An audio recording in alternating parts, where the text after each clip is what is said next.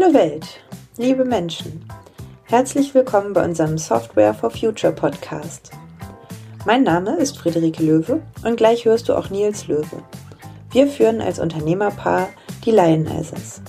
Diesmal gibt es ein Interview mit Professor Meinl, Institutsdirektor und CEO des Hasso-Plattner-Instituts und Initiator der Clean IT-Initiative, über die Nils und er heute sprechen werden. Na dann mal los.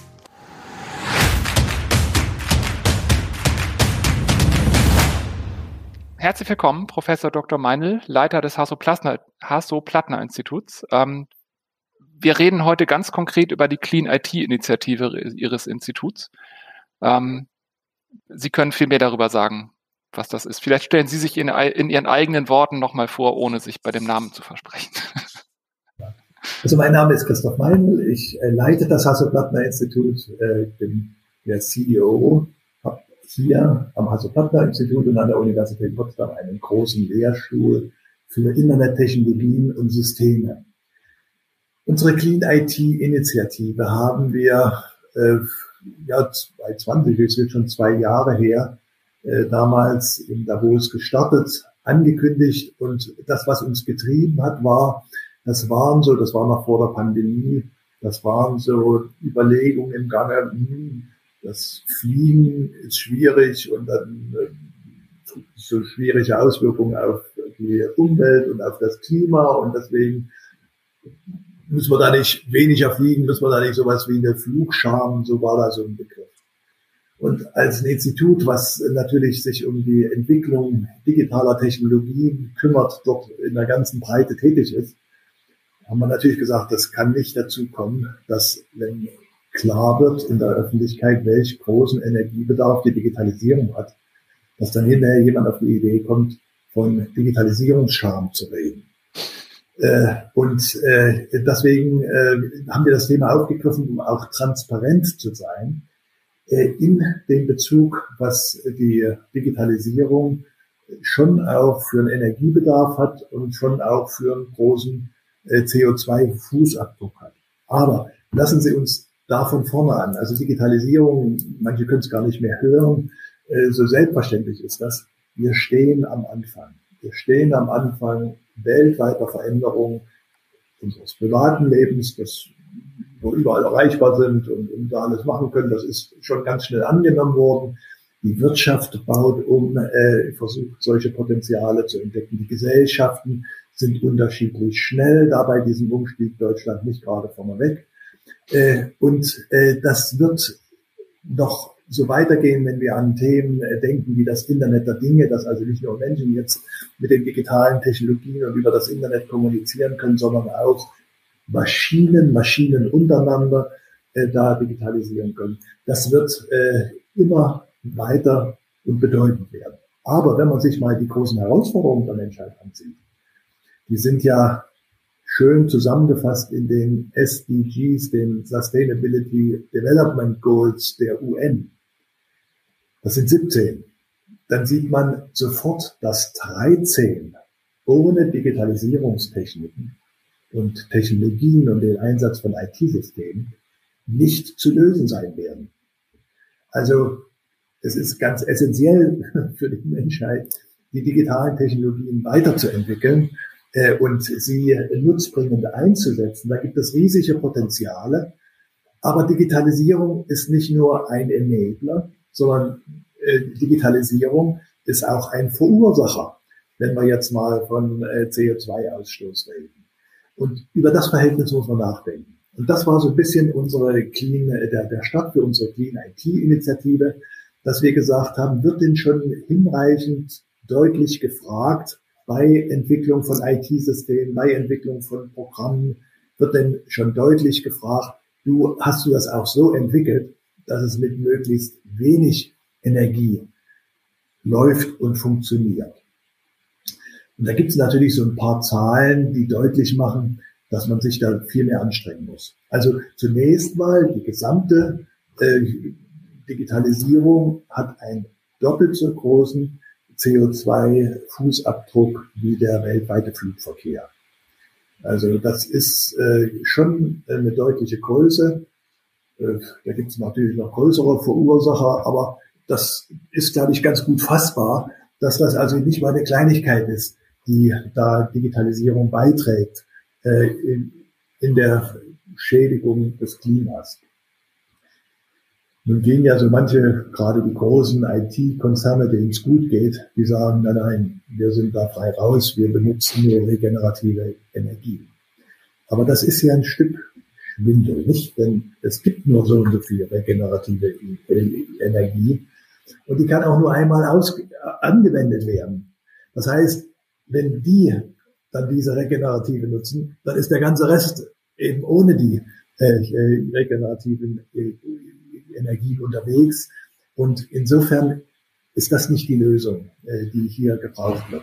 Ich will mal noch äh, eine andere sehr erschreckende oder zwei erschreckende Zahlen nennen.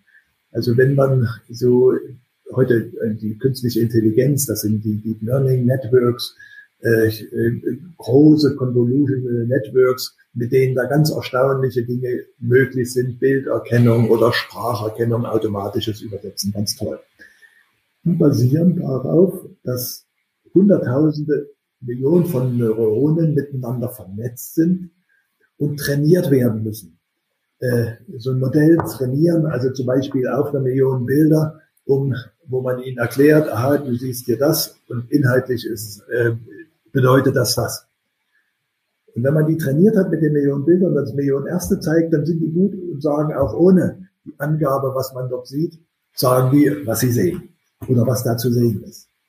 Ein so vollständiges KI-Modell zu trainieren, hat einen Energiebedarf wie 300 Flüge New York, San Francisco. Das ist im Labor, wenn wir so neue Technologien entwickeln, ist das hinnehmbar.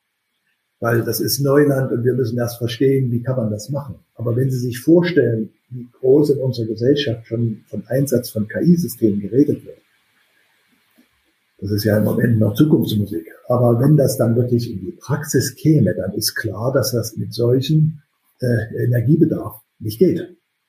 Das würde explodieren. Also wir werden also noch viel schneller das Klima zugrunde richten als ohne.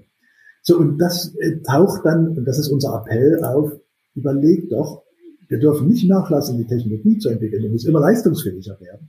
Aber wir müssen das schaffen bei einem viel geringeren Energieeinsatz.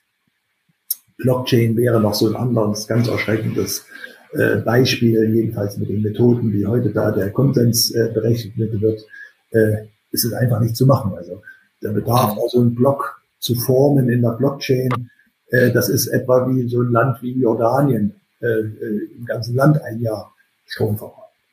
Also äh, die Clean IT-Initiative soll Awareness schaffen, insbesondere bei den Entwicklern von IT-Systemen, von den Architekten, äh, bei den Forschern.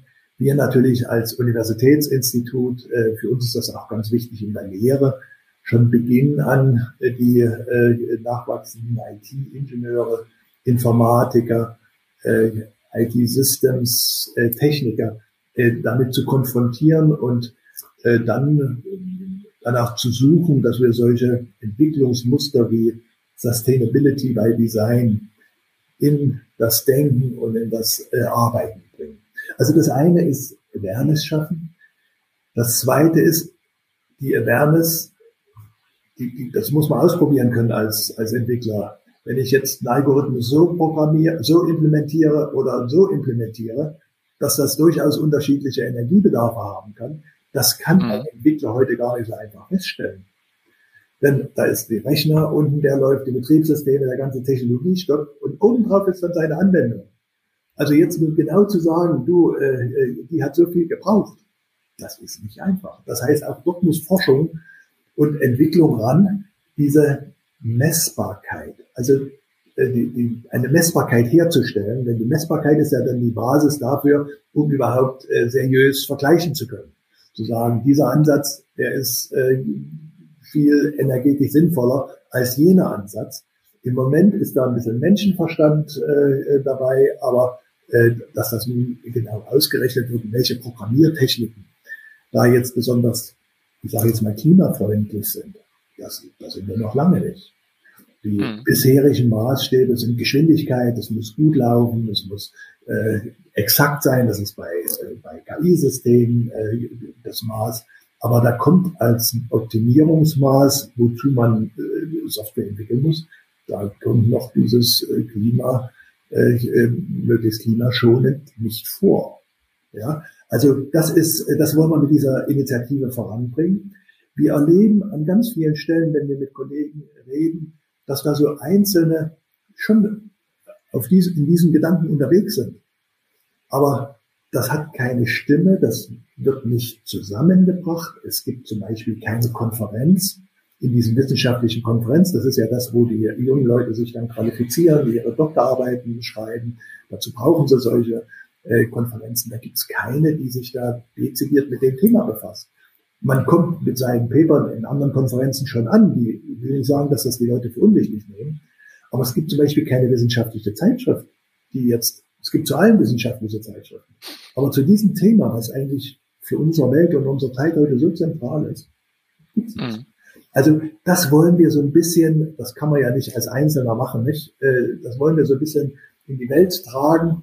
Deswegen hatten wir gestern unsere erste Clean IT Konferenz, äh, wo wir auch Leute hier vor Ort im Hasso-Plattner-Institut in Potsdam, 100 hatten wir da zusammengebracht, ganz unterschiedlich, Politik, Technologie, Forschung, äh, IT-Firmen, äh, Bitkom war dabei. Wir haben ein paar Studenten äh, konkrete Projekte vorstellen lassen. Wir haben äh, geguckt in der Politik, also zum Beispiel im Bundesumweltamt, da wird dieses Thema gerät äh, zunehmend in den Fokus.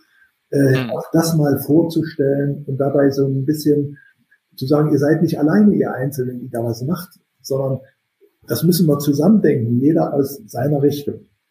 Wir haben ja äh, als eine zweite Aktivität, die das ein bisschen in die Öffentlichkeit tragen sollen, eine große Plattform, unser OpenHPI. Ich weiß nicht, ob Sie davon gehört haben, openhpi.de, mhm. äh, wo wir Digitalisierungsthemen versuchen zu erklären, so ein bisschen unter der Überschrift digitale Aufklärung. Weil um sich eigenständig und selbstverantwortlich im Netz zu bewegen, braucht es ein Stück Hintergrundwissen. Wie funktioniert das? Also da steht es nicht gut. Also wenn Sie auf der Straße fragen, zum Beispiel beim Smartphone, äh, wo da so eine Applikation läuft, dann sagen die Leute, ja, natürlich hier im Smartphone. Ja, im Smartphone läuft fast nichts. Da wird angezeigt, wenn ich kann es eingeben. Das geht dann alles in die Clouds und zu den Anwendern in verschiedenen Teile der Welt. Und wenn man das so ein bisschen versteht, dann wird man vielleicht auch nachdenklicher, wie man mit seinen Daten umgeht. Mhm. Wenn man die da gibt, auf was man vertraut, was man da, da so ungeprüft, also nett aussieht auf dem Smartphone. Also das sind so Themen, die wir dort auf OpenHP betreiben wollen. Und da haben wir einen Kanal eingerichtet, einen separaten Kanal, Clean IT, wo wir äh, einladen, so Best Practices zu teilen.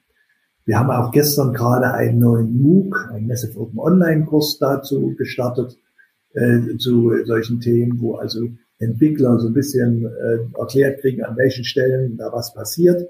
Wir sammeln da weiter Material, haben eine monatliche äh, virtuelle Veranstaltung in unserem Exchange-Format zu Clean IT. Also wir wollen das Thema ein Stück voranbringen, äh, äh, größere Awareness schaffen, und zwar in einem positiven, äh, in, in einem positiven äh, Ansatz zur Technologie. Also manchmal erlebt man ja in dem Bereich dann zu sagen, da darf die Technologie nicht weiterentwickelt werden oder da, ja.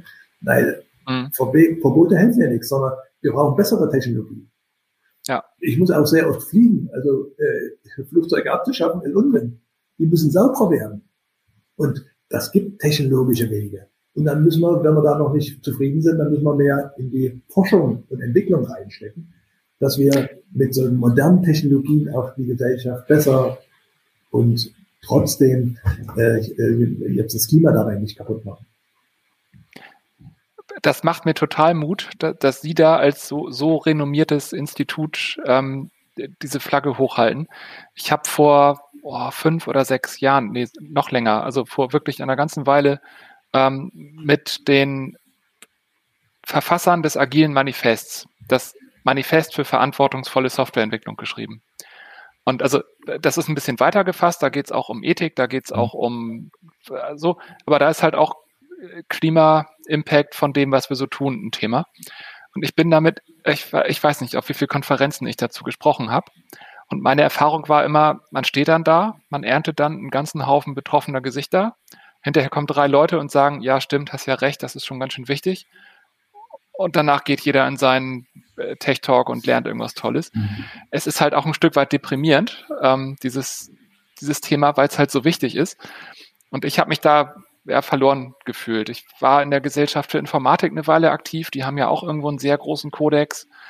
Ähm, als ich damals geguckt habe, es gab, glaube ich, eine einzige Uni in Deutschland, die irgendwie überhaupt das Thema Ethik im, im Lehrplan hatte. Ich glaube, das wird langsam ein bisschen mehr, aber dann, ja, macht es mir ja Mut, dass es jetzt schon eine, eine ganz eigene Konferenz zu dem Thema gibt. Also wir als HPI haben das Ethik natürlich in unserem Studiengang IT Systems Engineering, Digital Health, ist ja ganz zentral, nicht? Mhm. Äh, äh, das gehört eben zu einer umfassenden äh, Ausbildung dazu. Äh, wir hatten gestern einen sehr interessanten Talk von dem Direktor von IEEE, also der größten Ingenieursgesellschaft, die sehr bekannt ist dafür, äh, die sehr bekannt ist dafür, Standards zu setzen. Mhm. Und der fing seinen, seine Rede an zu sagen, sehr wenige Organisationen machen wirklich das, was sie in ihrer Mission versprochen haben. Ich, hm, wollen wir doch mal bei dir gucken. Und natürlich, wenn Sie schauen, IEEE gibt ja so einen Kodex vor für, für Ingenieure, also das ist weiter gefasst als, als nur äh, Informatiker wo eben auch ganz klar drin steht, dass sie sich in ihrer Arbeit auch um den Kontext bemühen. Also nicht nur das eigentliche technische Teil lösen, sondern was hat denn das für Auswirkungen? Mhm. Ethik genannt, ist Nachhaltigkeit, das sind also ganz verschiedene Dinge, äh, soziale Dinge, die da wirksam. Und der sagt, das ist in der IEEE über Jahre berühmte Gesellschaft, über 100 Jahre alt, weltweite Gesellschaft über Jahre nicht wirklich äh, so ernst genommen worden. Das, das war klar, man hat das erwartet und man hat gesagt, gut, die Leute, die werden das schon hinkriegen. Aber dass man sich da richtig Aktivitäten entwickelt hat. Und da sind Standard, Standardisierungsbemühungen eben auch in Richtung von ethischen äh, Rahmenwerken, die da geschaffen werden. Der Standard 7000 ist da jetzt gerade, wird da jetzt neu diskutiert und wird auch nach Europa kommen. Wir sind als HPI damit schon länger verbunden über unser Design Thinking, also die Innovatorenausbildung. Das ist nämlich genauso. Es reicht nicht, ein toller Techniker zu sein, sondern um wirklich wirkungsvoll und nachhaltig äh, agieren zu können, um Impact zu erzeugen, muss ich ein bisschen was von dem Rahmen, in dem meine Technologie eingesetzt wird und wirksam werden soll, verstehen. Und bei dem Design Thinking geht es natürlich vor allen Dingen darum, Innovation, äh, Veränderungen in der Gesellschaft. Und auch dort müssen Ingenieure eine wichtige Rolle spielen, weil die, wenn wir Systeme bauen, die Menschen die Systeme dann einsetzen wollen oder bestellt haben, die verstehen oft gar nicht, was da genau passiert haben ja, wenn Sie das erste Mal mit Digitalisierung richtig dann konfrontiert sind, können auch gar nicht sagen, ich will das so und so haben, sondern sind darauf angewiesen, gut geführt zu werden. Und wenn dann jemand kommt und sagt, hier, das Programm und jetzt setzt, dir, setz dich hin und brauchst nur hier zu drücken und dann geht's los, dann ist noch nichts getan, weil dann muss der Nutzer eben auch ein Stück weitergeführt werden. Was ist das, welcher Kontext oder die Firma oder wer das da ist. Also man ist immer auch als Change Manager gefragt. Und das sind ja eher dann Professional Skills. Und so haben wir bei unserer Ausbildung Systems Engineering, Data Engineering, Digital Health, äh, Cyber Security immer auch so einen größeren Block, den wir Professional Skills nennen. Und da werden dann solche Themen behandelt, eben wie äh, die Ethik, die Design Thinking, also Innovationsumgang und äh, da auch als wichtiges Thema jetzt irgendwie so eine Bewusstmachung äh, dieser Nachhaltigkeitsthemen. Wobei bei den Nachhaltigkeitsthemen, da sind wir noch viel näher an den Fachveranstaltungen dran. Da geht es ja darum, wie kann ich das jetzt machen? Und wenn Sie vorhin beschrieben haben, da ein bisschen allein gestanden sein und dann sind die Leute dann äh, wohl betroffen, aber doch wieder zurückgegangen zu ihren dann ist das auch ein Stück verständlich, weil der einzelne Entwickler kann das nicht erleben. Wenn er da arbeitet, der kann, der kriegt, hat kein Feedback. Äh, äh die Hardware-Leute, die haben es einfacher. Also mhm. äh, es gab ja schon, ich glaube, das ist 15, 20 Jahre her, so eine Clean IT-Initiative. Da ging es um die Rechenzentren. Und bei den Rechenzentren ging es meist um die Wärme. Bei den Hardware-Leuten ist nämlich so, die sind intrinsisch motiviert, mit möglichst wenig Energie auszukommen, weil wenn die viel Energie haben, kommt viel Hitze. Und das ist immer ein ganz großes Thema, wie schaffen wir die Hitze weg von diesem immer kleiner werdenden Rechner.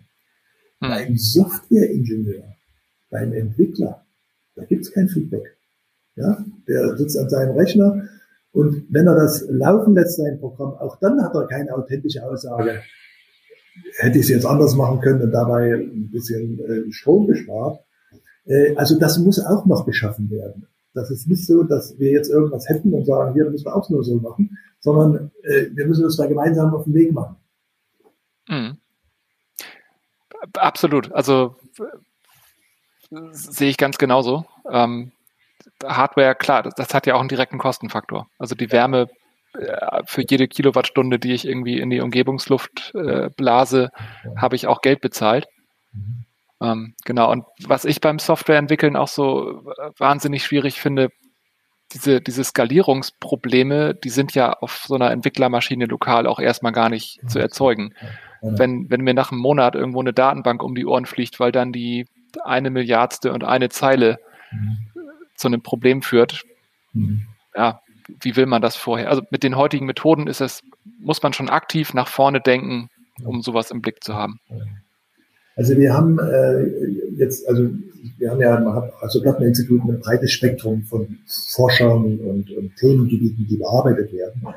Und da ist eben schon so, gerade jetzt bei KI gibt es ja Spezialsoftware, äh, sorry, Spezialhardware, die GPUs, äh, mit der äh, Virtualisierung gibt es Möglichkeiten, übrigens auch zu messen etwas, dass man mhm. vergleichen kann. Äh, da haben wir uns mit VMware verabredet, da noch äh, gemeinsam stärker nachzudenken. Äh, also bei diesen Hardware, also die Frage, es zeigt sich, dass ich einen Energieeffekt erzielen kann, dass ich dafür sorge, dass immer bestimmte Rechnungen, die auf einer bestimmten Hardware besonders gut ausgeführt werden können, dann eben nicht immer mit dem äh, universellen Prozessor, der alles macht, sondern irgendwie, dass man das scheduled und geschickt auf die entsprechenden Hardware-Bausteine umlegt. Das ist natürlich ein Stück neues Denken, äh, äh, braucht auch dann eben nicht nur Softwarewissen, sondern auch darunterliegende Hardware. Äh, solche Dinge wie jetzt äh, Cloud Computing, äh, die ja jetzt im Moment im Vor, äh, also im weiteren Vormarsch sind, ist ja schon wieder der Begriff Edge Cloud und Edge Computing schon jetzt auch schon, während noch dieser Weg in die Cloud vorangeht, ist das schon wieder in der Forschung ein Thema, nämlich zu sagen, es muss nicht alles in der Cloud, weil das ist ja wahnsinnig teuer, das erstmal wegzuschaffen bei dieser Masse von Daten, um die es geht, sondern kann ich nicht bestimmte Dinge auf meinem kleinen Gerät, auf meinem wirklich kleinen Gerät irgendwie vorberechnen oder direkt ausführen und nur noch das Ergebnis äh, dann in der Cloud senden, damit es mit den Ergebnissen von anderen äh, Devices äh, verbunden werden kann. Also da sind schon viele äh, auch Techniken äh, unterwegs und gedanklich in Vorbereitung und Experimentieren. Sehr oft aber ohne da jetzt diesen Nachhaltigkeitsaspekt zu betonen. Ja, also bei diesen Edge-Diskussionen geht es immer darum, was kann ich auf einem kleinen, schwachen Gerät machen. Und so viel wie möglich will ich da machen. Ja, aber so ein kleines, schwaches Gerät braucht weniger Strom als irgend so ein, so ein, so ein Riesenrechner. Also es ist also nicht nur darum, die nachdenken, was kriege ich hier hin, sondern und wir glauben, dass das manche Leute sogar noch motiviert, wenn man ihnen das klar macht. Nee, wenn du über sowas nachdenkst, dann bist du auch auf einem guten Weg, äh, äh, hier Nachhaltigkeitsthemen auch Beiträge zu leisten. Und das sehen wir an unseren jungen Leuten, äh, dass es da schon eine große Motivation gibt, äh, mitzumachen. Also ich erzähle mal, wir haben so einen Nachhaltigkeitsclub, da wollten sie, sind sie mal gekommen, da haben in hinterm Haus so eine kleine Wiese, da so eine Wildwiese äh, zu machen. Das ich, nee, also das reicht nicht. Ihr als Informatiker, ihr müsst in einem viel größeren Maße Wirkung erzielen, äh, nämlich über die Technologie, die er entwickelt, über die Programme, über die Systeme, die er entwickelt. Sie hatten am Anfang ähm, gesagt, oder also äh, relativ am Anfang, ähm, primär ist Ihre Mission Awareness schaffen bei den Entwicklern, bei den Forschern. Das ist der erste, Was ist Schritt. Da so, der erste Schritt, ja. Genau. Was ist so die, die, die nächste große Challenge, an der Sie da arbeiten? Also jetzt, geht jetzt geht es um die ganz verschiedenen Themen. Die hatten wir gestern in unserer Clean IT-Konferenz auch gesehen. Da gibt es ganz unterschiedlichen äh, Forscher, die da rangehen können. Wir haben in unserem, äh, meinem Lehrstuhl größeres Forschungsprojekt im, Bereich künstliche Intelligenz. Und da wird ja mit diesen neuronalen Netzen gearbeitet, mit diesen Convolutional Networks. Und dort sind die Neuronen, die Convolution-Operation, die Konvolutionsoperation, äh, Multiplikation von zwei Zahlen und Addition, er 32-Bit-Architekturen gemacht. Wieder 100.000-fach äh, vorliegen. Haben wir gesagt, Mensch, kann man das eventuell mit ein Bit, also wie wir das auch bei den Netz, äh, also bei den Schaltkreisen haben, kann man das mit Convolutional Ein-Bit Netzwerken machen. Binäre äh, Neural Netzwerk, äh, äh, binäre neuronale Netzwerke nennen wir die. Und wenn man das so ganz naiv macht, dann äh, kriegt man schon einen ganz deutlichen äh, Energieeinsparung, 95 Prozent, aber man büßt Akkuratheit ein im Ergebnis, 10 Prozent. Akkuratheit ist bei den KI-Dingen, also hat es richtig gemacht oder nicht in diesem angeleiteten, äh, äh angeleiteten Lernen, das ist so das Maß, danach werden die beurteilt. So, jetzt sind wir nun hingegangen und versuchen durch Veränderung der Architektur, durch äh, neue Ideen, Netzwerke zu bauen, die äh, da nicht, nicht so einen großen äh, äh, Rückstand haben gegenüber die, dem, was jetzt traditionell in der traditionellen Forschung äh, da Benchmark ist. Das sind also die besten KI-Ergebnisse, sind die, die eben noch diese wahnsinnigen Energiebedarf haben. Ja, und inzwischen sind wir rangekommen an drei Prozent Einbuße der Akkuratheit. Äh, wir sparen nicht mehr so viel, äh, aber äh, deutlich mehr als ein Drittel schon. Und äh, da gibt es schon viele Einsatzzwecke, wo diese Akkuratheit reicht. Also mhm. wo man mit, mit denen, sind ja oft Assistenzsysteme, die etwas aufmerksam machen sollen. Am Ende muss der Mensch ja sowieso dann jetzt Bildverarbeitung dann äh, auch juristisch die Entscheidung treffen.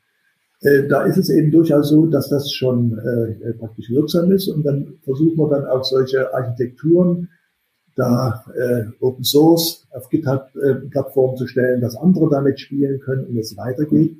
Also das ist mal ein Punkt, ein konkreter Punkt. Daneben, ich hatte vorhin mhm. erzählt, mit diesem Verteilen von Operationen, das ist ein anderer Lehrstuhl. Äh, Algorithmendesign, äh, da kann man sich äh, überlegen nach äh, algorithmischen Merkmalen. Also es gibt ja ganz viele Algorithmen, die das gleiche Problem lösen. Und jetzt wird ausgewählt Schnelligkeit oder Speichersparsamkeit äh, oder sowas. Und da muss einfach noch ein zusätzliches Kriterium mit hin, äh, äh, Umweltfreundlichkeit.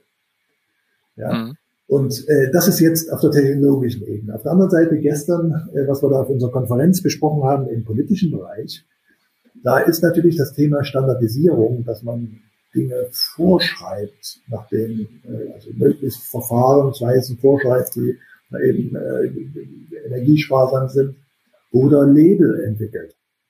Äh, war die Diskussion davon, dass man auch so unmittelbar Dinge, Sensoren einbauen muss, um zu sehen unmittelbar, ob das jetzt sparsamer läuft oder nicht sparsamer. Da haben wir wieder das Thema, der braucht natürlich selbst dann ein bisschen Strom. Ja. Also diese Abwägung muss immer sinnvoll sein, äh, äh, da Dinge zu tun. Also das ist ein großer Kosmos und zwar sehr interessant und nicht in dem Sinne, dass man sagt, hm, das dürfen wir nicht oder das wollen wir nicht, sondern nee, wir dürfen alles und müssen besser werden. Also äh, für die jungen Leute ist das eine tolle Herausforderung. Für mich auch. Also für alle Forscher, ja. Das äh, ja, klingt total spannend und ich würde wahnsinnig gerne im Nachgang irgendwie einen Weg finden, wie wir da auch mitmischen können. Also wir, wir bemühen uns ja in unserer Alltagsarbeit genau das in die konkreten Produkte zu bringen, die wir für Kunden entwickeln. Und ich glaube, emotional und von der, von der Mission her sind wir da sehr nah beieinander. Also äh, das ist äh, auch relativ leicht, wenn Sie da mal was vorstellen wollen aus Ihrer Arbeit. Da haben wir mhm. diesen Kanal, diesen Channel, äh, diesen äh, jetzt Clean IT Channel auf OpenHPI.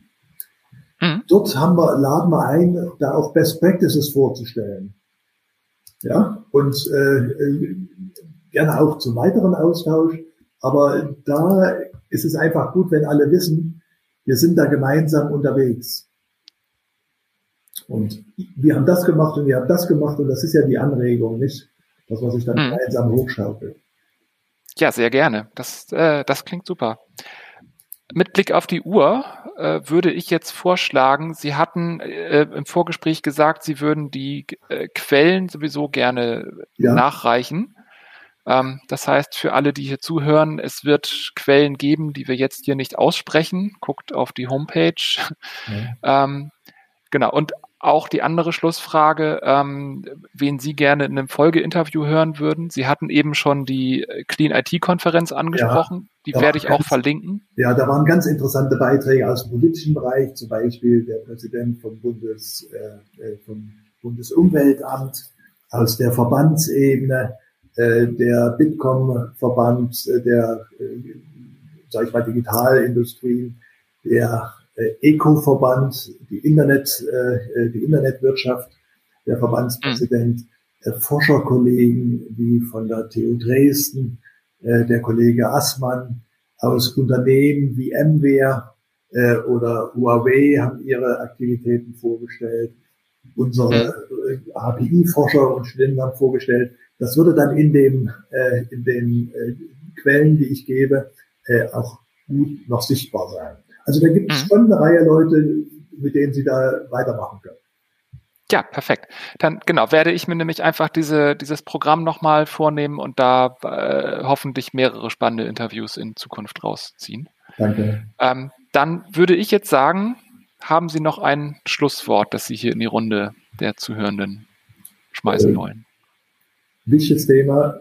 Wir können unseren Beitrag leisten als äh, Technologen. Wir müssen den leisten. Und das macht Spaß, weil es ist Neuland, das sind tolle Forschungsquellen mit einem guten, äh, mit einem guten Zweck, einem guten, äh, mit einer guten Wirkung, nämlich die Potenziale der Digitalisierung zu nutzen, so breit wie möglich und dabei möglichst geringen äh, Impact auf äh, Klima und äh, CO2-Abdruck zu haben.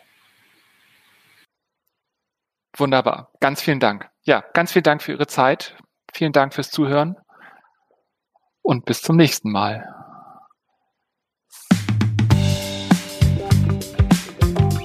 So, da bin ich wieder. Schön, dass du noch zuhörst. Die Shownotes mit Links zu Empfehlungen aus dieser Episode findest du auf softwareforfuture.de. Hat es dir gefallen? Oder gibt es was, was du mal loswerden musst? Schreib uns dein Feedback an moin at lionizers.com. Wir freuen uns, von dir zu hören. Und jetzt wünschen das Team und ich dir noch eine schöne weitere Woche. Wir sind der Software for Future Podcast und werden präsentiert und produziert von den Lionizers. Die Lionizers stehen für nachhaltige, individuelle Produktentwicklung. Wir entwickeln für andere Unternehmen Software, die uns als Menschheit helfen soll, der Klimakrise die Stirn zu bieten. Danke fürs Zuhören.